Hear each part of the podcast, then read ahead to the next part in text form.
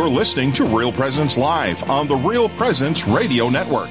Join in the conversation on our Facebook page or on Twitter. And be sure to like and follow us for more great Catholic content. Now, back to the show. Well, the image of the little ones praying is a glorious one. Uh, I mentioned I gave a shout out to Teresa this morning. She's our producer this morning, Teresa Curley. Good morning, Teresa. Uh, I, I, we couldn't I, we couldn't hear you, but I saw you say it through the microphone. Uh, Teresa's uh, our, our producer for the morning, and she's helping uh, helping us keep me in line, the guests in line. Pure gift. Um, i gave a shout out to the children leading us in prayer uh, over our break, and you might even recognize the voice saying, "Good job." That's Janelle Shanelek, uh, who she is the Lord's called her to something new, and so there's a bit of a tangent, but we one of our staff people I work with, uh, Blake Ritteman, is filling in, and he he is our new listener relations coordinator for Fargo. So he's not filling in; he's our new guy. Period. And so we're blessed to have Blake, uh, and we pray for Janelle as the Holy Spirit's calling her to something new. Um, we are so blessed with the guests that we've had this morning and the guests that we have coming. Uh, joining us by phone this morning is Deacon Ed Shoener from Scranton, Pennsylvania. Am I saying that right, Deacon Ed? Is it Shoener or Schooner? Shoener. Shoener. Yeah, okay. Thanks, Mark. Thanks for having I, me. Yep. I had it right. Oh, you're welcome. And it's great to having you. Um, now we're kind of we're, we're we're jumping from one topic to the next, but something I think that is very important for us to engage this morning um, is just the topic and conversation of what it can be like to lose a loved one to suicide and just the nature of suicide. Um, but can you can you share with us a little bit about the ministry you're involved in and how you got involved in this particular uh, th- well this topic? Well, sure. Yeah, thanks for having me, Mark. This is an important topic, and I'm glad you're uh, discussing it because we do need to openly discuss this and and uh, confront uh, these issues associated with mental illness and mental health and suicide because I'm absolutely convinced the Holy Spirit in Christ wants to be in the middle of all of this with us. My personal story is is that my uh, daughter Katie uh, lived with bipolar disorder, and um, she lived well. She lived a good life, uh, and but sadly she died from suicide, and when she was 29 years old in August of 2016. Uh, and when Katie died, I you know, my full-on dad instincts kicked in that night, even though I was in shock, you know, that she she had died by suicide. Uh, full-on dad instincts kicked in, and I wanted to write her obituary, uh, and just it was a short obituary for our parish community and neighbors here in Scranton. Uh, to try to clear the air, so to speak, and make sure there was no gossiping or uncertainty what happened. And I said she she had a mental illness. Um, she died by suicide, but she not defined either by her illness or her uh, manner of death. She was a beautiful, wonderful creation of God who loved Jesus Christ and had this terrible illness, and that we need to do better in uh, treating mental illness and understanding the underlying causes of uh, suicide, which is so often related to some sort of underlying mental health issue. And uh, and that's that was my purpose was simply to just let the folks in Scranton know what happened. Much to my amazement, because neither Katie or I are any kind of celebrities, uh, this short obituary went viral, was covered around the world, and news, newspapers all over the place because it apparently spoke to what people who live with mental illnesses and those of us that have lost someone to suicide deal with. We deal with this misunderstandings and stigma, and I would even say outright discrimination. And I heard from so many people about the need to uh, uh, bring this into the life of the church, to uh, start a ministry.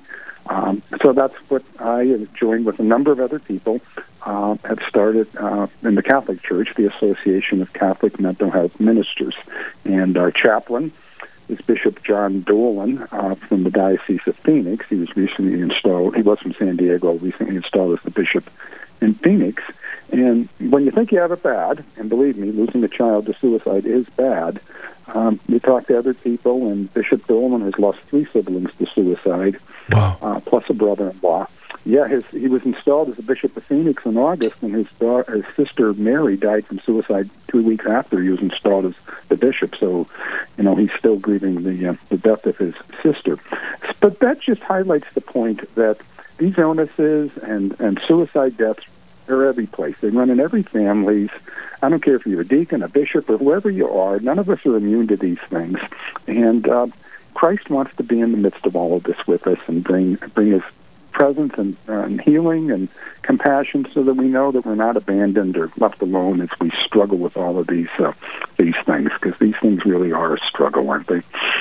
Absolutely. How, um, Deacon Ed, how long ago did this happen with your daughter Katie, and how long have you have you been working in this ministry, the Association of Catholic Mental Health Ministers? Well, Katie died in August of 2016, so it's been what seven years now, about uh, coming up on seven years. Okay. Uh, and uh, we started the association shortly thereafter. Now, there were a few other people around the country that were doing different things here and there uh, associated with the mental health ministry. And I guess I, if you just take a second here, I'll explain what mental health ministry is. Yeah, please so do. People don't mis- misunderstand it. It's not mental health treatment. It's not mental health counseling. It's none of that sort of stuff. That, those are all done by professionals, trained professionals who seek to offer a diagnosis and treatment methods, and you know relieve the symptoms and and take away some of the, the suffering that's associated with uh, living with a mental illness.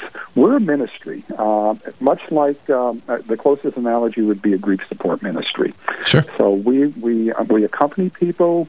Uh, we, uh, for example, have spiritual support groups for people that live with mental illnesses because they need a place where they can talk about, uh, you know, how these illnesses affect their faith and how their faith supports them in, in living in recovery with these illnesses. We have spiritual support groups for parents uh, and the caregivers. It's usually parents uh, who have, you know, and that can be gut wrenching when they first find out that their child has attempted suicide or has been admitted to a psychiatric hospital. They feel all alone. They wonder where God is in the midst of all of this. So we offer spiritual support groups uh, for people that are confronting those difficult situations. And more broadly, education for the parish community, education even for the broader church about these mental illnesses, liturgies, you know, working into the prayers of the faithful to pray for people that have schizophrenia or maybe that are, have contemplated suicide. Uh, and uh, just work it generally into the life of the church. I see this primarily as a ministry of comfort and consolation and healing, but also evangelization, because our culture is now confronting these issues of mental illness and mental health in a more open way, which is good and healthy. And, uh, you know, Christ wants to be there. Our church needs to be right there in the midst of this conversation about mental health and mental illness. And uh, uh, it's a way to evangelize the culture and, and let people know that Christ's church uh, is a place to go for comfort and healing, uh, and that's that's why we offer this ministry throughout the United States and, and around the world now. Well, as you said, you know, Christ wants to be there, and that's it. I mean, that's it's getting near the heart of evangelization. Is Christ is He is there. He's there for us, and so despite any of the feelings uh, that might come come along with experiencing depression, experiencing suicidal thoughts, uh, you know, isolation, those those different feelings, but more than feelings too, just what what you might be encountering as just challenges of reality um, from coming from Yeah. all kinds of uh, different directions to know that Christ is there. And I love the word you use. We talked about it in the first segment this morning uh, accompaniment, um, that absolutely Christ is there to accompany them, but then the, the visible and visual witness of having a person there um, to accompany someone who walk with them. Thank you for your ministry, uh, Deacon Ed. Now this this um, this ministry, I don't know which came first, the ministry that you're involved in, or a book that you wrote about this. And can you share? And I'm sure we'll have to take a break in a couple minutes, but can you just share a little bit about the book that you are working on surrounding this, and then even a film series? Can you share more about those those two pieces? You know, sure, sure. Uh, yeah, Bishop Dolan and I edited a book called uh, they, um, "When a Loved One Dies by Suicide: Comfort, Hope, and Healing for Grieving Catholics," and, it, and it's, it's stories that those of us in Catholic leadership positions uh, have written about our experience of losing a loved one to suicide and how our faith supported us in that grief and in that experience. And at the end of each chapter, we have prayers to the Father, the Son, the Holy Spirit, and Mary, who of course understands the, the death of, of someone that she loves, and how that how how we how we got through and have learned to live with this grief. Because you know I'll never, of course, completely um, uh, stop grieving the death of Katie. She's she's I will miss her dearly. But uh, these uh, books provide. Insights into how to uh, incorporate that into our lives, how to adapt to it, uh, how to integrate it into our lives, and to know that the that God's with us in the midst of it. And we developed an associated film series recently because not everybody likes to read books. So an associated film series, very well done with uh, Sanctuary Mental Health Ministries, uh, where you can watch those we, us talk about these stories, and there's associated uh, guides that you can use to either support yourself individually as you're grieving, or use it as a grief support uh, group uh, facilitator guide, and have grief support meetings within your parish or diocese to help people that are grieving uh, the death of a loved one from suicide. So whether whether it's in, in a parish setting, if there's a a support group, or if somebody wanted to have access to view these um, these films just from their home uh, how, how would you recommend those, those resources to be utilized the best? Uh, well, they can they can go online and get them from our website, and we can get the, the links to that uh, for free. Uh, we would recommend that they, they take them slow. They don't watch all of them at one time because suicide, of course, is a, uh, a somber and difficult topic. Uh, but to enter to, into them prayerfully. That's why we offer them as prayers uh, at the beginning, uh, at the end of each film, and to know that you're in the presence of God as these things are offered to you, and you can can reflect on where God is in the middle of all of this. And this is very much focused on our spiritual life and how uh, we can live with the with the grief of suicide. Because you know, uh, oftentimes when you lose someone to suicide, people are afraid to talk to you about it. You know, maybe you've been in trouble yourself processing it, and this is a way to be more open about it and, and think about it and, and uh, give people the courage to to talk to each other about this because in society there is still so much stigma and misunderstanding associated with suicide.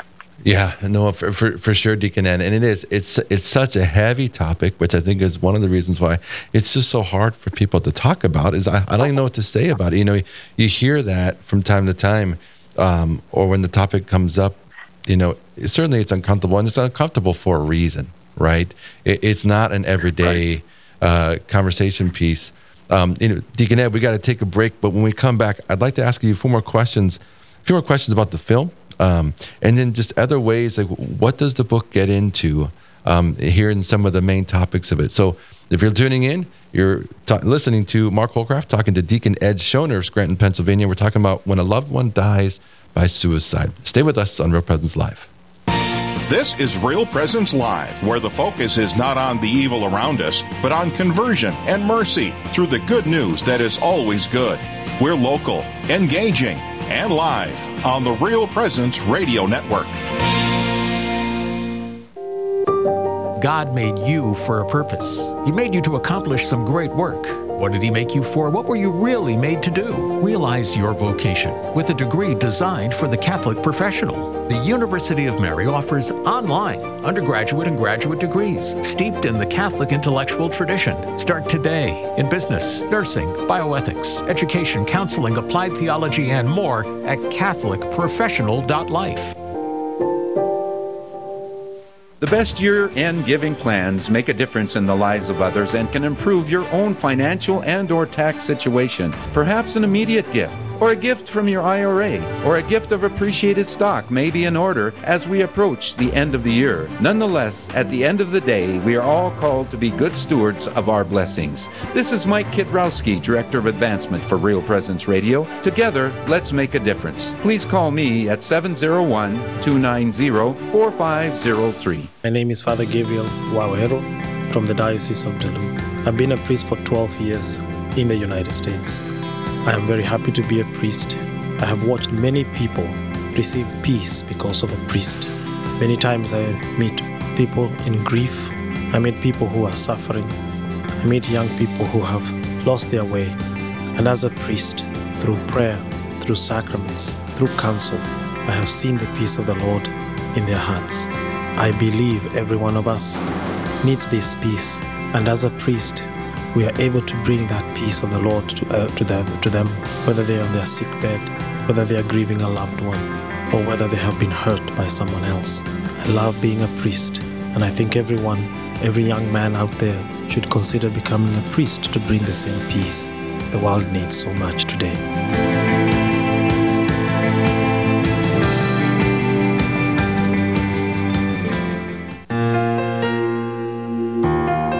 This is Real Presence Live on the RPR Network. bringing you stories of faith and hope through local hosts and guests from across the upper Midwest. Now, back to the show. Welcome back. I'm your host this Thursday morning, Mark Holcraft, and we're talking to Deacon Ed Shoener from Scranton, Pennsylvania. And we're talking about a heavy topic when a loved one dies by suicide. And Deacon Ed was sharing earlier. I asked, How did you get involved in this and what led to this? And it was what sparked it for him.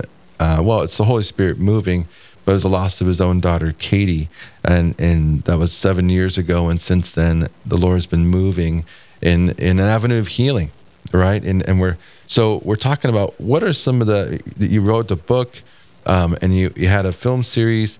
Um, I want to dig into that a little bit. What are some of the main themes that you could speak of, Deacon Ed, speak to from the book and film series? What are some of the main topics you've learned over the years you're, you're looking to cover? Well, one of the main things, especially for a Catholic audience, is what the church teaches about suicide now. Because there's uh, the Catechism of the Church was changed in the mid 90s under the leadership of uh, Pope St. John Paul II to reflect a deeper understanding of the psychology of suicide uh, and why someone would uh, come to that point and why they would die by suicide. But previous to that, and within the living memory of many people, if you if a, if your loved one died by suicide, the church would not offer a Catholic funeral. Uh, you could not be buried. Your loved one could not be buried in a Catholic cemetery. And basically, there was just a tremendous amount of shame and uh, being pushed pushed to the side, in so many ways pushed to the outskirts or outside of the church. Uh, uh, and that, I think, was all rooted in a misunderstanding of the psychology and the psychiatry. And the Catechism now actually has three paragraphs uh, on suicide. And it, of course, still teaches we should not kill ourselves and we shouldn't kill anyone else. And, and that's definitely something that's uh, wrong to, to kill. But uh, the church understands that so often in the case of suicide, it's rooted in uh, severe psychological or psychiatric disorder, fear of harm. Uh, and I know talking to people who have attempted suicide and that have survived it, including my daughter Katie, uh, did not want to die by suicide. They get into this psychological zone where they think it's the only uh, option. It's it's what's best for not only just for them, but for everyone else around them. It's best that they no longer exist or no longer live.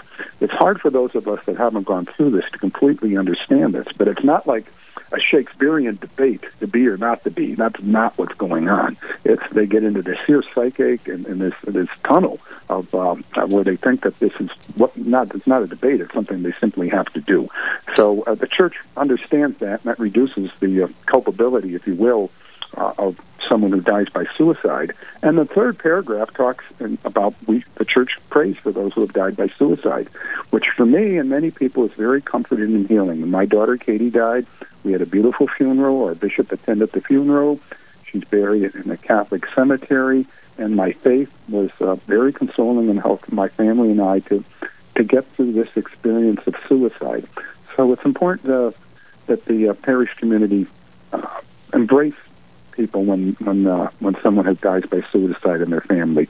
And in fact, now our diocese and a couple other dioceses around the country, and more and more of them are doing this, where they offer a, a suicide remembrance and healing mass once a year, typically in September, which is Suicide Awareness Month, where where the mass uh, focuses on suicide and lets those who are grieving a suicide come forward, either place a rose in a basket as part of the rite in memory of a loved one or have a picture or something like that where we can openly grieve and uh, know that the church is with us as we grieve this loss of someone to suicide. So I, I think that's one of the main points we wanted to get across is that uh, the church understands and the, the, the, the teachings of the church now reflect this deeper understanding, and it's always rooted in the mercy and love of Christ.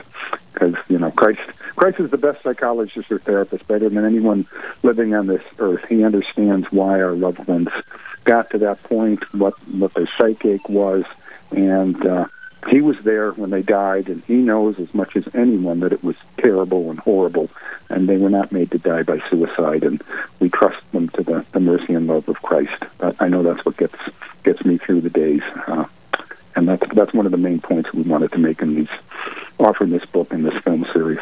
Well, it's so important for those who have encountered and experienced that. Because I, I, do think for so many of, my, of our listeners, myself included, you know, if we've not been directly impacted by it, indirectly, we I think many of us have been, you know, and because part of that understanding, and, and I appreciate because you you lifted up the catechism and pointing out what the catechism has to say about it, because um, part of that understanding before, and this is this is uh, some of what was understood before, and it just wasn't the fullness of understanding in regards to the psychology for someone who was suicidal. You know, uh, for many who, when you talked about we're not going to have a funeral and they're not going to be buried in the Catholic cemetery, it was kind of tied to that awareness of well, suicide is that one unforgivable sin because of the idea that it, it's blaspheming the Holy Spirit and our body is a temple of the Holy Spirit. In in right. while of course our body is a temple of the Holy Spirit, the maturity and by the grace of God, I think wisdom, the church seeing the science of psychology, and you act, you, you spoke of mercy and it's so beautiful how you said it, Deacon Ed. Um, part of that mercy is we don't know uh, the mind of that person, that soul, in that very last moment. We don't. Only God right. knows, and it's. Um, I know for me, I mentioned indirectly. I used to be a youth minister, and over those years as a youth minister, I think I had experienced three funerals of young people, so 18 years old or younger, who had uh, died to suicide. And um, those funerals are probably one the biggest funerals I had ever been to, and that's not unusual mm-hmm. when a young person passes away. Uh, right. But um, the support and the confusion that can surround it. I know whether it's a young person or older person, and I just remember um, being a youth minister at the time. It became an incredible opportunity, and you shared the word earlier, evangelize, but in a different way. Like you're, you're evangelizing through a sensitive pastoral care because there is a lot of confusion. There's a lot of emotions, a lot of questions. Um, and I think your book and the film series, uh, as you're talking about the different topics that you address in the book and film series, are key to helping to answer some of those questions. You know, so for any of those who, for anybody listening, if um, maybe you know somebody, um, maybe you've been impacted or affected by someone who has died to suicide, uh, what what would be um, some key things you would offer to them now, because we, we only have just a few minutes already. This time has flown by, Deacon Ed. Just a few minutes left. What would you offer those people, and how? What direction would you like to encourage them to go in as as they look to experience the Lord's healing in this? Well, one of the things is guilt. So, so often people think, well, I could have prevented this suicide if I did this or I said that. It's true. So what we have in the book and on the and the films is, is psychologists. There are psychologists who specialize in this field. They're called suicidologists. They specialize in the psychology mm. of, of suicide, and they make the point that even they, who are experts in this, who study forever, cannot predict who's going to die by suicide. Why? Fortunately, most people with mental illness do not die by suicide. But why does this person with this particular type of depression and life circumstances, why does that person live and not even attempt suicide, and why does that person die? They don't know. They can't predict it. So one of the things we try to get across to family members who are grieving of suicide is, is don't try to let the guilt go. Try to place that before the Lord. Uh, that this is a rooted in, in, in, some sort of psychological disorder that's hard to understand, hard to explain, and it's not your fault. If your loved one or your child or your spouse died by suicide, it's not your fault. And and to remember that. Uh, it's not like they've disappeared into the ether. They still very much exist. Uh, you know, the veil between us living and the dead is a very thin veil. I pray to Katie and pray with Katie all the time, and I would say to anyone who's lost someone to any death, but particularly the suicide, is continue to be with them and pray with them and pray for them.